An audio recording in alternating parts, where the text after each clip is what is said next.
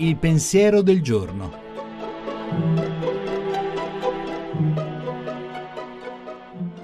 In studio Monica Mondo, giornalista, autore tv.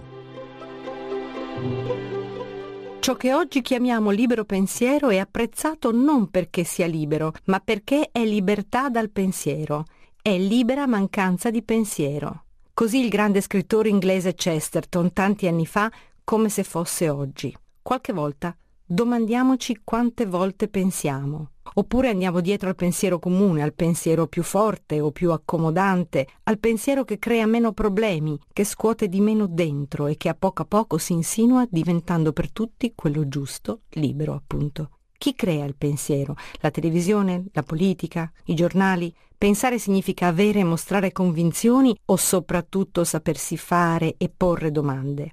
Avere la capacità di ascoltare gli uomini e le cose, di tenere a mente tutto, non fissandosi sul solo particolare, saper cercare informazioni diverse, che non sempre passano per quelle più diffuse e sbandierate. Le informazioni vanno cercate nell'esperienza, oltre che da fonti diverse. Anche stamattina, c'è da augurarselo, ascolteremo la radio, la tv, leggeremo i quotidiani, il mondo ci passerà davanti e chiudere gli occhi, occupandoci del nostro piccolo mondo intorno, è già cedere pensiero.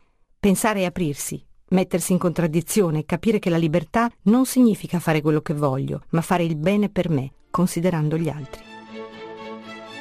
La trasmissione si può riascoltare e scaricare in podcast dal sito pensierodelgiorno.rai.it.